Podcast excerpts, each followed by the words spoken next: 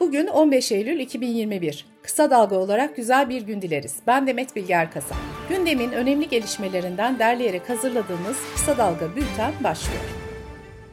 Cumhurbaşkanlığı kararnamesiyle 11 gün önce TCDD Genel Müdürlüğü'ne atanan San Grup Yönetim Kurulu Başkanı Abdülkerim Murat Atik istifa etti. Atik'in yerine Genel Müdür Yardımcısı Metin Akbaş getirildi. TCDD ile 4 Nisan'da 40 milyon euroluk özelleştirme sözleşmesi imzalayan Atik'in aynı zamanda Adnan Oktar grubu üyesi olduğu iddia edilmişti. IŞİD'in Medya Bakanlığı çalışanı olduğu belirtilen Ömer Yetek'in ifadesi Ankara'daki 10 Ekim davası dosyasına girdi. Yetek'in ifadesiyle ortaya çıkan bilgiler şöyle. 10 Ekim saldırısını Ebu Zeynep yaptırdı, IŞİD üstlenmedi. Saldırıdaki ikinci bombacı Mısırlıydı. Polis Yetek'e IŞİD'in Sedat Peker'e ve bir milletvekiline suikast yapacağı yönündeki istihbaratı da sordu. Yetek bu konularda bilgisi olmadığını söyledi. AKP sözcüsü Ömer Çelik, laiklik prensibinin anayasada korunması gerektiğini düşünüyoruz. Hiçbir şekilde anayasadan çıkarılması gibi bir teklif AK Parti'nin teklifi olamaz. Bu teklife AK Parti'nin olumlu bir şekilde bakması da mümkün değildir dedi. Ömer Çelik basın toplantısında Fox TV muhabirinin önceki toplantıya alınmaması ile ilgili de kurumsal değil muhabirin davranışlarına yönelik bir durumdur dedi. Fox TV muhabiri Barış Kaya ise Twitter'dan Ruhsar Pekcan sorusunu sorma demişti sordum.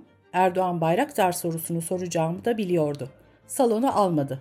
Kişisel değil, sorma dediği soruları sorduğum için almadı beni salona diye yanıt verdi. Milli Savunma Bakanı Hulusi Akar, Almanya'nın Türkiye'ye yönelik adı konmamış bir silah ambargosu uyguladığını söyledi. Diyanet İşleri Başkanlığı medya alanında 30 kişilik kadro ilanı açtı. Kurum 4 yönetmen, 4 spiker, 5 kameraman, 8 prodüktör, 2 ışıkçı, 3 montajcı ve 4 ses kayıtçısı alacağını belirtti.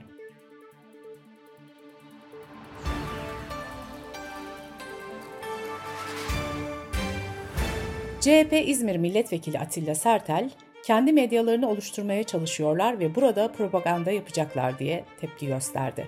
Bu arada Diyanet İşleri Başkanı Profesör Doktor Ali Erbaş, üniversite kampüsleri, öğrenci yurtları ve hastanelerde Kur'an kursları açacaklarını duyurdu. İstanbul Teknik Üniversitesi'nin 248. yıl birincisi Umutcan Ay'ın mezuniyet töreninde yaptığı konuşma sosyal medyada binlerce kez paylaşıldı. Umutcan Ay, sorunları biliyoruz peki çözüm ne? Kaçmak mı?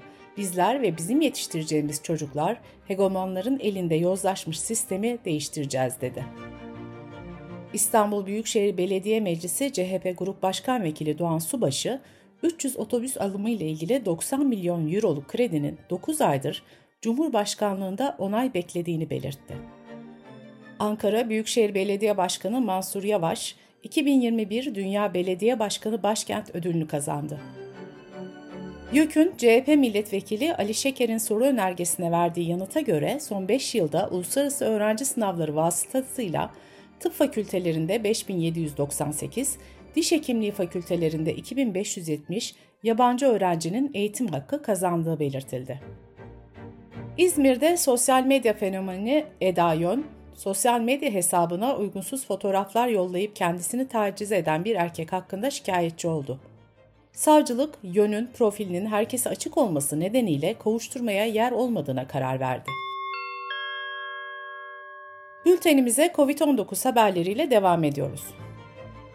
Dünyaca ünlü tıp dergisi The Lancet'te yayınlanan bir bilimsel makalede mevcut aşıların ağır seyreden COVID-19 üzerinde yeterince etkin olduğu ve üçüncü doza gerek olmadığı ifade edildi.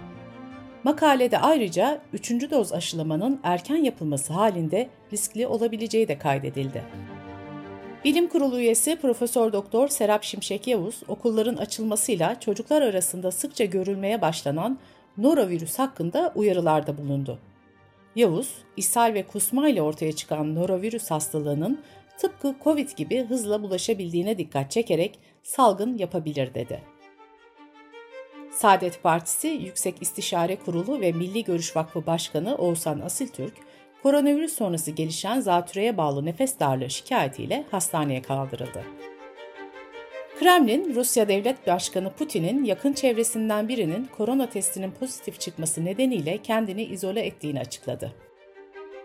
Amerika'nın Los Angeles kentinde bazı polisler COVID-19 aşı zorunluluğuna karşı dava açtı.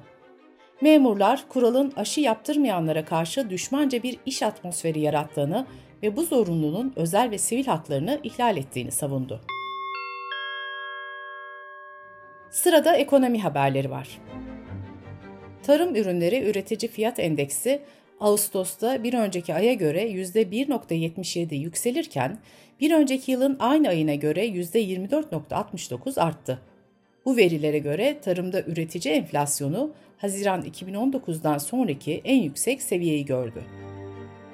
CHP'nin tarımdan sorumlu Genel Başkan Başdanışmanı Orhan Sarıbal'ın raporuna göre son 18 yılda yaklaşık 34 milyon dönüm tarım alanı üretimden çıktı.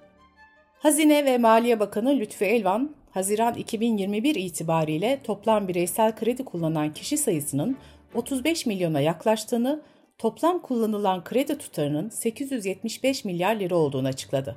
Verilere göre 15 milyonun üzerinde nüfusu olan İstanbul'da 13 milyonun üzerinde kişinin kredi borcu var. CHP Ordu Milletvekili Mustafa Adıgüzel, market ve bakkallarda satılan balların %90'ının sahte olduğunu öne sürdü. Tarım ve Orman Bakanı Bekir Pakdemirli'nin de bu durumdan bilgisi olduğunu iddia eden Adıgüzel, Tarım Bakanı bu ülkede balların %90'ının sahte olduğunu bildiği halde buna müdahale etmiyor dedi. Türkiye İstatistik Kurumu 2021 Ağustos ayı konut satış istatistiklerini açıkladı.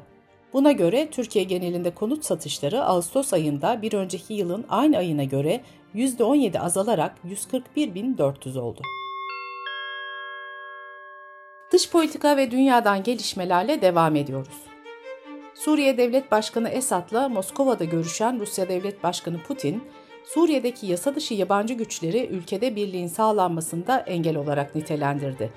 Suriye Devlet Televizyonu ise görüşmede iki ülke arasındaki askeri işbirliğini ve ülkede hala direnişçilerin elinde bulunan topraklarda kontrolün yeniden sağlanması için yürütülecek operasyonların ele alındığını duyurdu. Sosyal medyada son günlerde çok sayıda Afganistanlı kadın renkli geleneksel kıyafetlerle paylaşımlar yapıyor. İlk paylaşımı yapan Afganistan'daki Amerikan Üniversitesi'nin eski tarih profesörü Bahar Celali, Afgan kadınlara ülkenin gerçek yüzünü gösterme çağrısı yaptı. Almanya, Afganistan için düzenlenen Birleşmiş Milletler Donörler Konferansı'nda 100 milyon euroluk yardım sözü verdi. Almanya Cumhurbaşkanı Steinmeier, Almanya'da devlet kurumlarının Nazi geçmişinin hala karanlıkta olduğunu söyledi. Steinmeier, Cumhurbaşkanlığı Dairesi'nin Nazi geçmişini aydınlatmak üzere proje başlattı. İngiltere, Finlandiya, Fransa, Amerika, Avustralya, Portekiz, Brezilya, Hindistan, Filipinler ve Nijerya'da 10 bin kişiyle yapılan araştırma gençlerin iklim krizi nedeniyle çok endişeli olduğunu ortaya koydu.